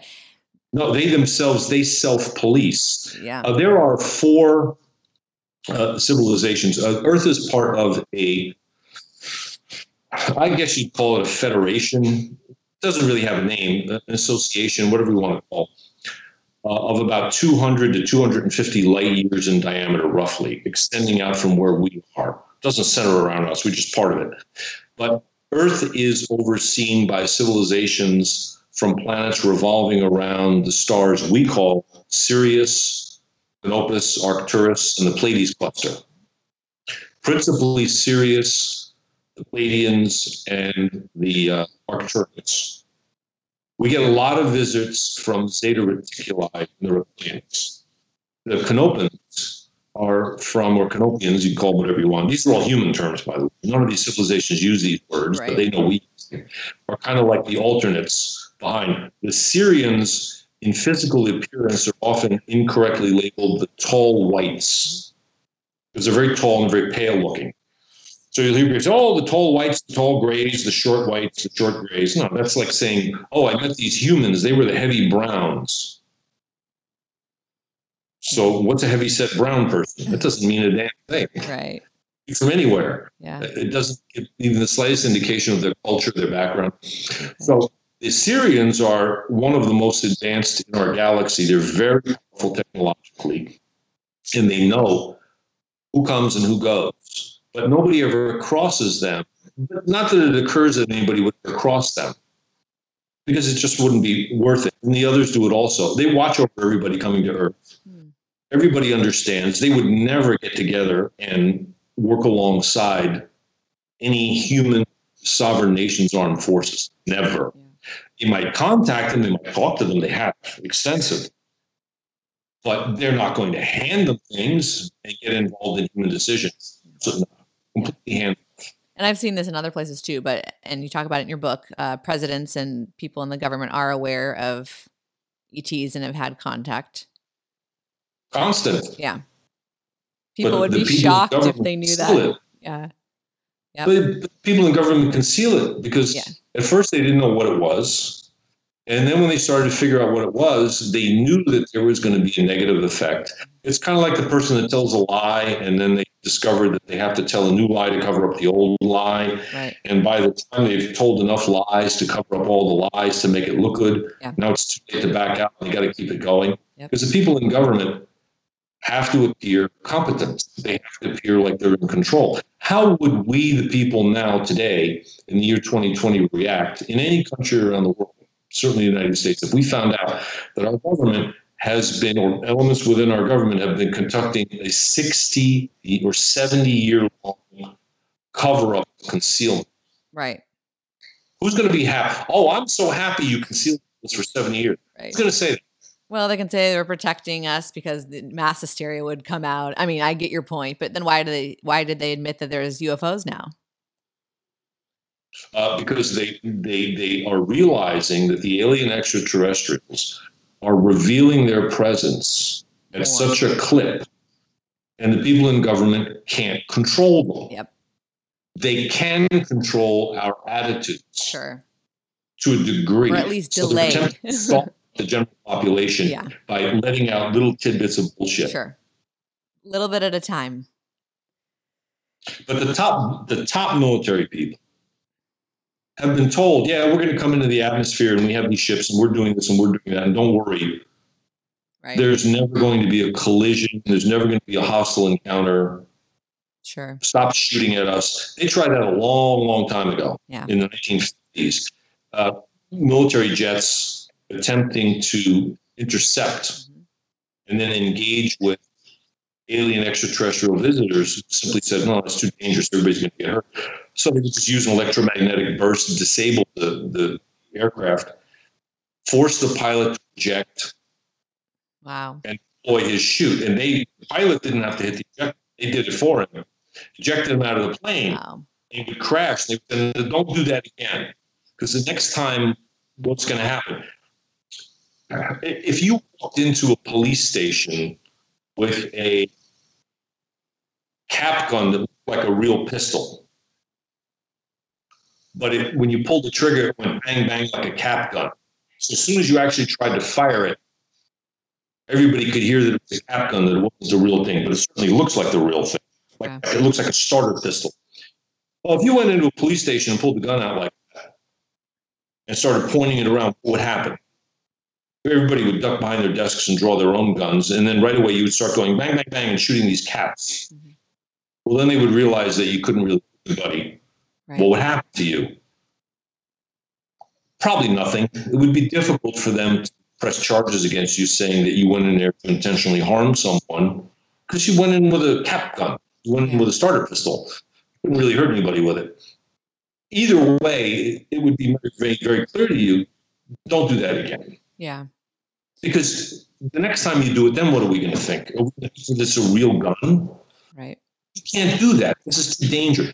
Well, this is what the alien extraterrestrials told the military forces. Don't send jets up to fire at us, shoot weapons at us. It's useless. There's no point. We're not shooting weapons at you.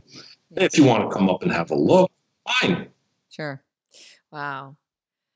Okay. Now, are the people in the armed forces going to come out and say, oh, well, we've encountered these visitors coming into our atmosphere that send around these tiny little ships that can move at 5 to 10 times the speed of a bullet. Stop on a dime, drop from 10,000 feet to the surface of the Earth in 2 or 3 seconds, and then fly away so fast we disappear. and we can't track them on radar. There's no radar signal. There's no nothing. Who in the military wants to come out and say this? Right. Half the people listening are going to say, uh-oh, secret Russian technology. And the other way around, anybody in Russia hears this, the first thing they're going to think is this secret American technology? Yeah. So for that reason alone, it's not a good idea to say it, because sure, generally skeptical people are going to get worried. Yeah. Well, I think, I mean, we're getting close to the 1.5 hour mark here, but I do want to get a few more things in really quick, because we have talked a lot about just, you know, our current situation, which is very important, but I think there's probably people that are a little curious, just even like the physical appearance and what planets and how many are out there. But, you know, for the skeptics, I always think, how could we be the only ones in this universe? I mean, it is so, right, it is so big. How could we just be the only ones? To me, it blows my mind that people think that, but I mean, just in our galaxy that we can measure, how many around planets with civilization are there with human, you know, not human life, but in our galaxy? Yeah. Hundreds of thousands. Okay. Wow. In our star cluster, which is about 250 stars. Okay. My guides are telling me of living planets with living beings, both animal and plant life. A couple dozen. Okay. In different stages of development. And that's what I was going to ask you too. So some are obviously more advanced technologically, telepathically, they can do things, but are there some that are behind us? Yes. Okay. Wow. Different ranges. But the ones, the aliens that most closely resemble us physically are the Pleiadians from the Pleiades cluster, the Seven Sisters. Yes. Subaru is the name of the constellation in Japanese, and that's the logo of the car. The car. A lot of people didn't notice that. The Pleiades constellation. Little stars. Yep. You have to pay attention to that.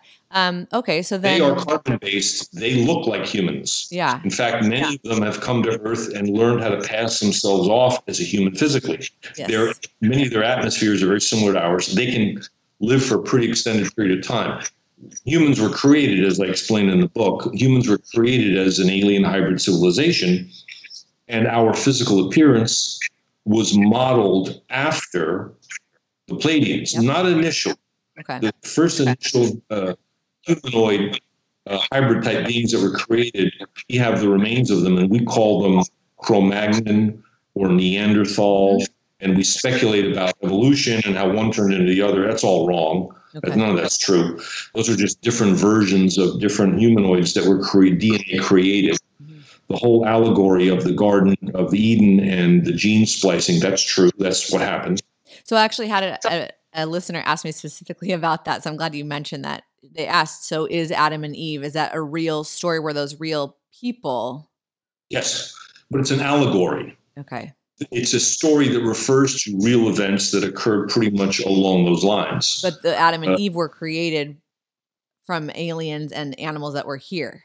Correct. Okay. The aliens that visited took DNA from animals that were already here, because that imbued these new beings with the characteristics to live on Earth's surface. Sure. Okay. The atmosphere, the everything. So but nuggets of truth. Physical in the Bible. Appearance is that of the Pleiadians. Yes. Humans were also programmed with latent DNA capabilities, so that as we move to different parts of the planet and different climates, we adapt. And you see this now. You go around the Earth, tall, short, white, black, brown, yellow, straight hair, blonde hair, brown hair, black hair, curly hair. Yep. And that's why we have different races. That's why we have different races, correct? Because we moved around. Yeah. Exactly. Okay. And then so in the Bible. And they're telling me, if you took a whole bunch of black people from what's now Central Africa and put them in, take about 15 to 20 generations and put them in Finland, within 15 or 20 generations, they would look a lot like the Finns. Yeah. That is fascinating. Wow. But who remembers 20 generations back?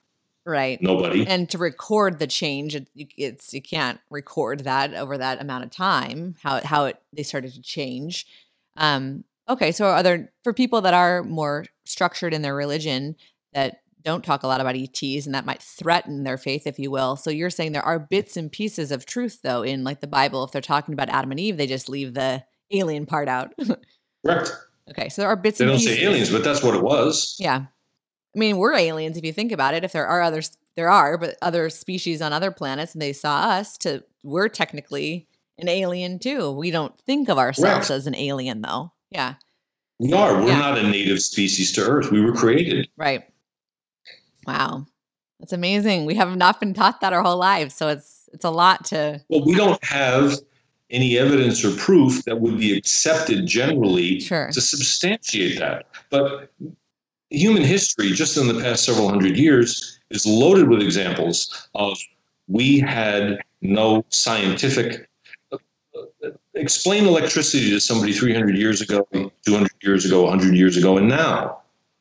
And the advances that have been made. Yeah. Tell somebody 400 years ago about how you can have electric lamps and you can plug things in the walls and computers. You couldn't tell anybody that 400 years ago because they would say there's no evidence, there's no proof. Well, here we are. Well, this is the development of mankind. We're not going to pursue the idea, much less the actual evidence, until we consider that it's possible. Yeah. Well, I liked it. Like, this is also in your book, and I know a lot of people have heard of this or watched ancient alien type of shows, but even this in itself to me feels like it more proves it for people that are skeptical. Like, talk about Stonehenge, the pyramids in Egypt. There were not technologies around back then to build these structures in such a perfect manner. That alone in itself, how did they do that, right? Well... Well, the humans under the Atlantis civilization had technologies that we can only begin to dream about right now.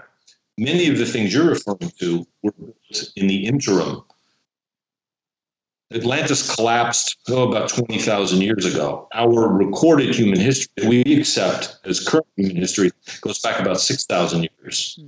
There's a good 14,000 years in there that we don't have documentation for. Right. So things like the pyramids were built, those were definitely built by alien extraterrestrials as ground markers and antennas. Interesting. Stonehenge was built by humans using technologies that humans had from Atlantis. Mm-hmm. Interesting. So when was that Atlantis, and then how many years before the pyramids? Oh, Atlantis predates the collapse of Atlantis. Atlantis is Stonehenge has been there for more than 20,000 years.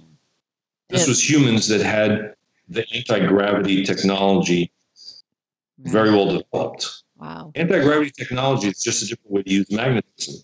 We can use anti-gravity technology and lift anything if we want to. Yeah. Wow.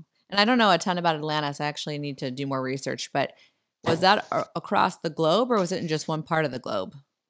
The whole Earth. Okay, so it was a civilization, and how did it get wiped out? The final blow that wiped them all out was a meteor strike, but they largely did it to themselves and caused the breakup of the island of Atlantis. The remains of the electricity generation device, which they built, which was massive, remain under Bimini in the Bahamas. Mm-hmm. And every once in a while, it builds up an electromagnetic potential and discharges, and that's the Bermuda Triangle. Okay. But it's buried below the sea floor.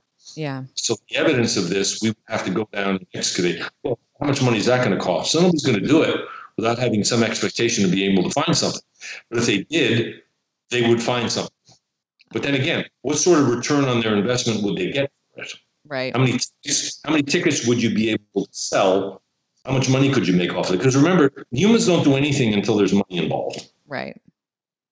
Money is time. So if there isn't going to be enough money coming in at the other end, nobody's going to do it. Wow. Yeah, that's true. I want to jump back real quick before we kind of wrap up here. You said Pleiadians are here. So I've had two mediums that I've worked with that believe they're from... they're from that star cluster, but they're here. So that would then prove the medium believes that the medium is not born and raised on Earth. Well, they think they're from there originally. Maybe their soul, like they were living on that planet. Well, no, our soul isn't from any planet. Okay. Well, our soul has had life experiences and incarnations. That's what I mean. Like they had lived on, the Pleiades, one of those, I don't know how you say it, the star clusters. Oh, yeah. You might have also. Many of us have. Sure. But you're just here as a human on this earth at this time. But you might have been on other planets as other ETs.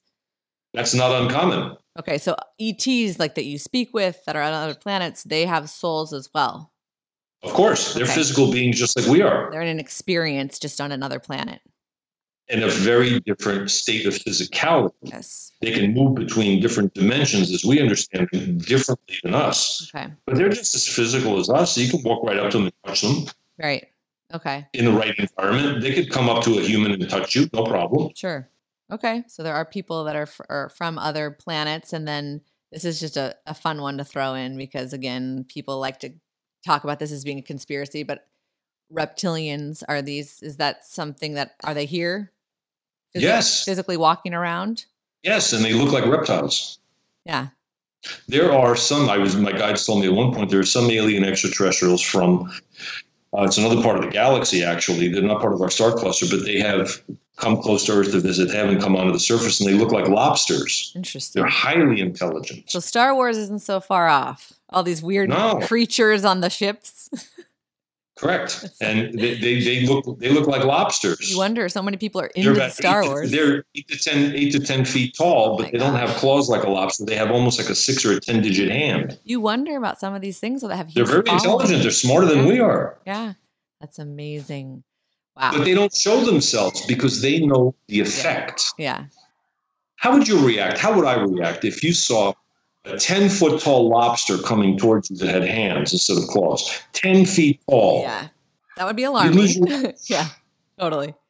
And they know that. So they're not going to provoke fear or problem. If you saw a pack of wolves in the wild and you somehow managed to get close to them, of course, how you would do that without them knowing, I don't know. But let's assume that you managed to get within 15 feet of a pack of wolves. Or coyotes, what would they do as soon as they detected you were there? They'd head in the other direction at warp 6. Right. Wow. Because they just instinctively know that you represent danger. Right. You're a human. Humans are bad news for wild animals. So off they go. Well, we would understand that too. So if this 8 or 10 foot tall lobster came towards us, what would we do? But this 8 or 10 foot tall lobster is twice as smart as Einstein. Wow. And has devices where they can translate and speak to us and tell us things, but we're never going to hang around long enough to actually give them the chance to speak. We're going to run as fast as we can, and as soon as we can, grab the biggest gun we can and sit behind the door. And, because it's just normal human instinct. Sure. So then how come on your book and, most like the emoji and most, movies and books that we grow up reading about aliens, they all kind of have that gray, that tall gray or this look with the big eyes. Why are most looking like this, not like lobsters? Are there more that are looking? Oh, because that look is somewhat representative of the typical appearance that Sirians and Arcturians present. That are are closer to us and that have a lot of... They're cousins. They're our cousins and they're observing us more and... Okay. They're around all the time. Yeah. Wow. The reason their eyes are shaped like that, what my guides tell me, is the actual amount of surface light that reaches their planets is lesser. So they have to have bigger, So the bigger eye is very, very helpful for visual acuity. The intensity of the sunlight is much different. They're not carbon-based. It's silicon-based, so the color of the skin is very different, dealing with the effects of light. Mm-hmm. The atmosphere gases are different, so the more damaging frequencies of light, like, for example, ultraviolet is bad for us, doesn't affect them the same way. So they're quite different from us. They're intelligent. They've come to Earth, and they have met with humans, and they have invited some humans aboard their ships. Wow. So humans who have seen them have seen this look. So that becomes there's a reason why there's depicted in movies and things. There's some truth to it. Yeah. It's not so sci-fi. But they don't all look like that. Right. Okay. Well, there's sure a lot out there that a lot of us don't know or aren't sure of, but I mean, I'm open to all of this, and I can't help but kind of just hope that some of this stuff comes out at some point. Not a whole lot is going to come out, and I'll tell you why to conclude. Okay. All of this represents, in one way or another, thrilling entertainment, which is nice, but humans have demonstrated ample capacity for generating thrilling, entertaining things on our own. So we don't need visitors from outer space to come do that for us. Sure. And if they do, that's great. So for many people, even though they don't actively think this, the idea of aliens is just a new, more exciting form of zombies, a zombie invasion. Well, it's thrilling. It's very entertaining. That's not why they're here. Right. The aliens are observing us and will talk to us, but they're going to tell us things about human society that many humans don't want to hear. Humans want to hear that human preferences are the best. Yes. Many humans want to see a safe society. They want to see violence go away. Well, what the aliens have said, but if you want to see who's responsible for all the violence, rush into your bathroom and stare in the mirror. And there's the violent killer staring. I'm not a violent killer, but your fellow humans are. Right. Yeah.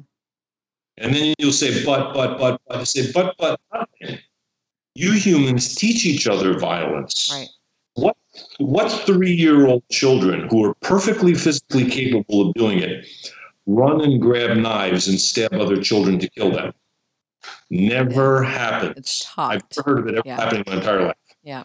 Where does a 4-year-old intend to kill another human being? I have never heard of it. Right.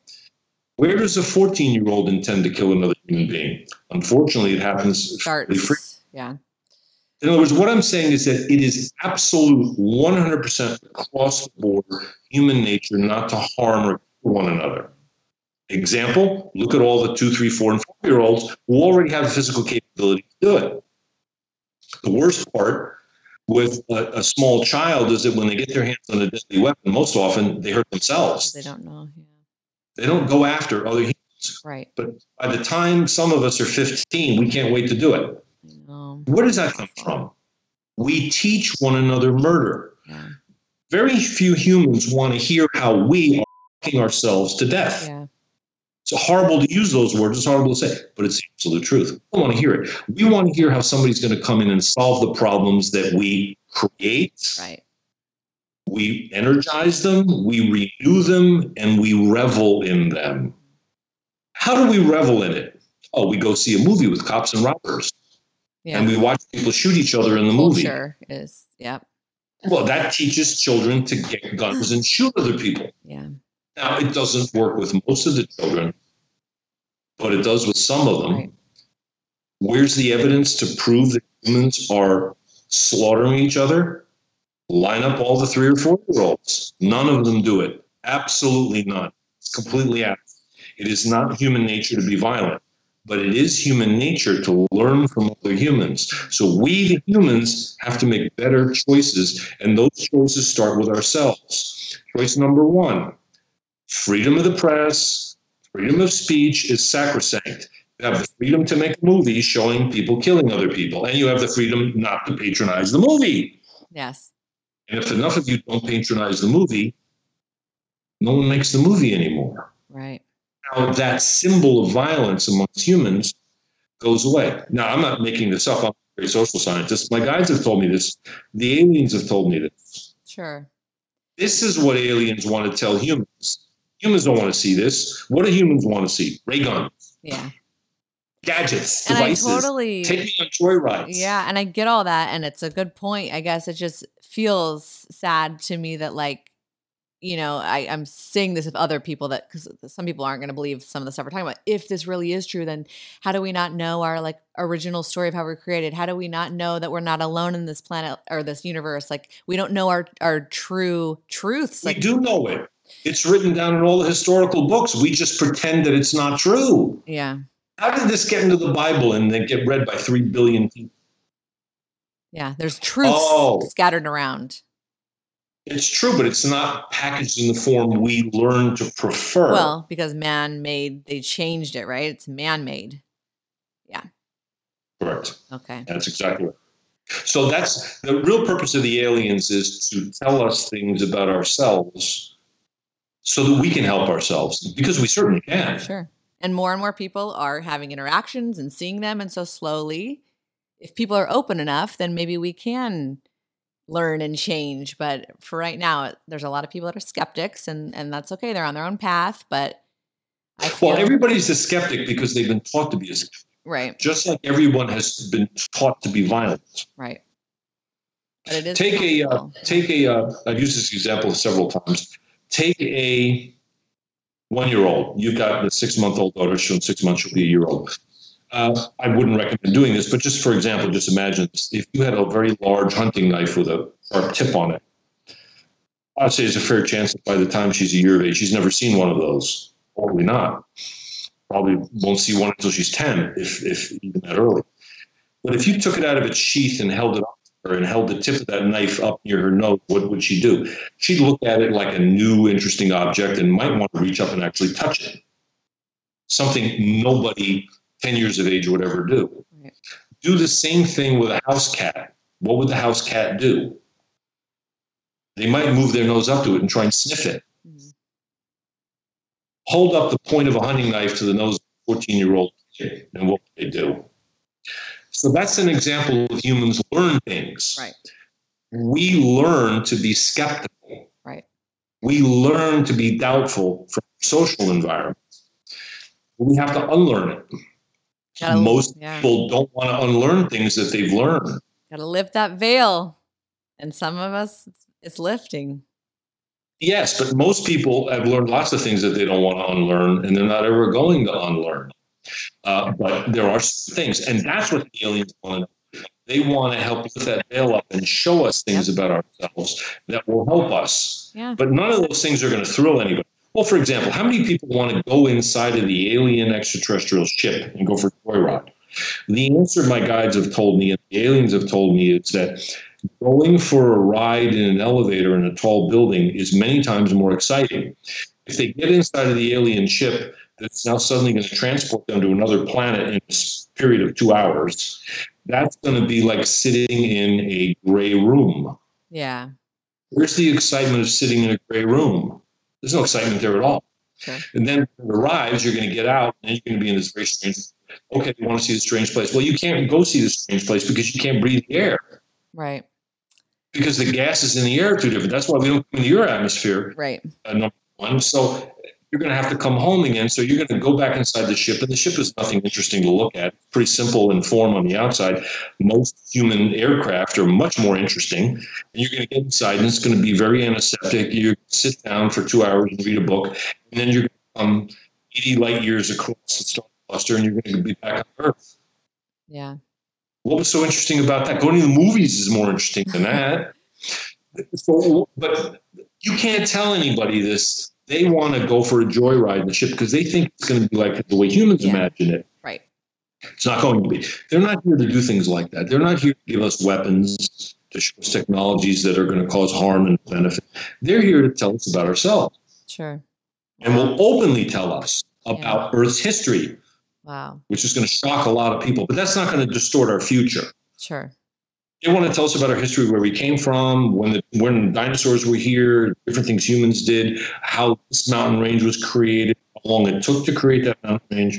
In many cases, it's a lot faster than we believe. A lot of other things have happened. And this is your history, and this is your potential future, and this is how you can do things.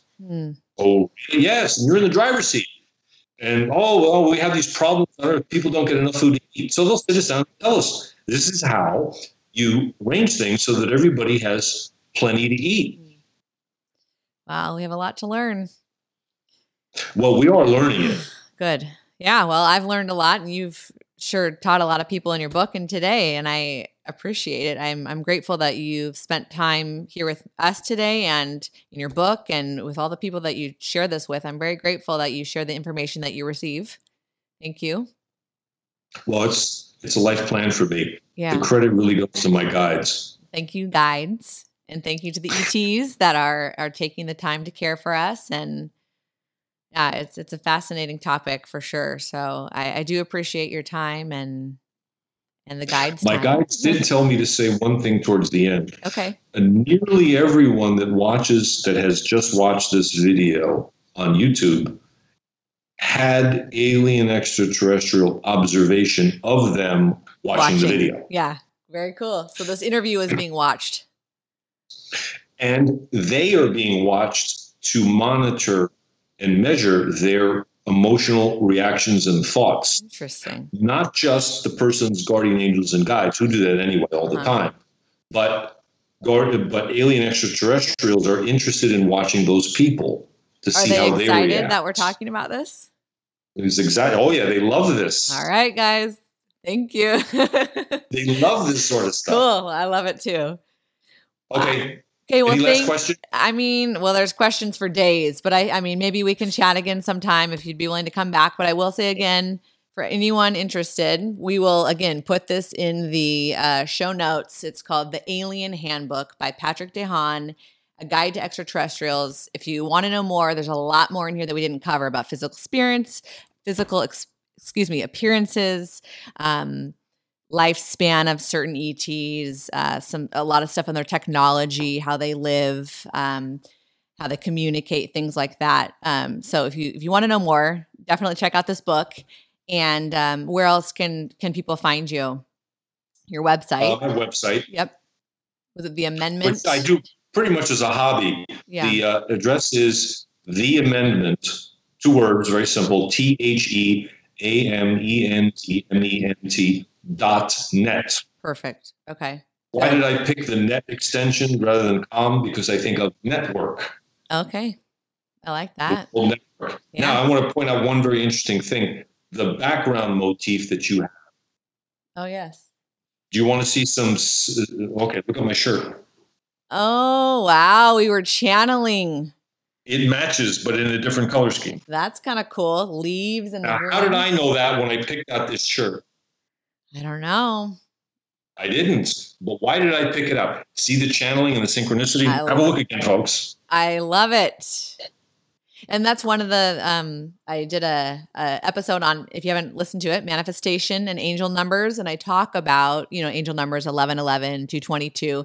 Or you see signs in nature, things like this, little signs and little coincidences that pop up. I think it means something.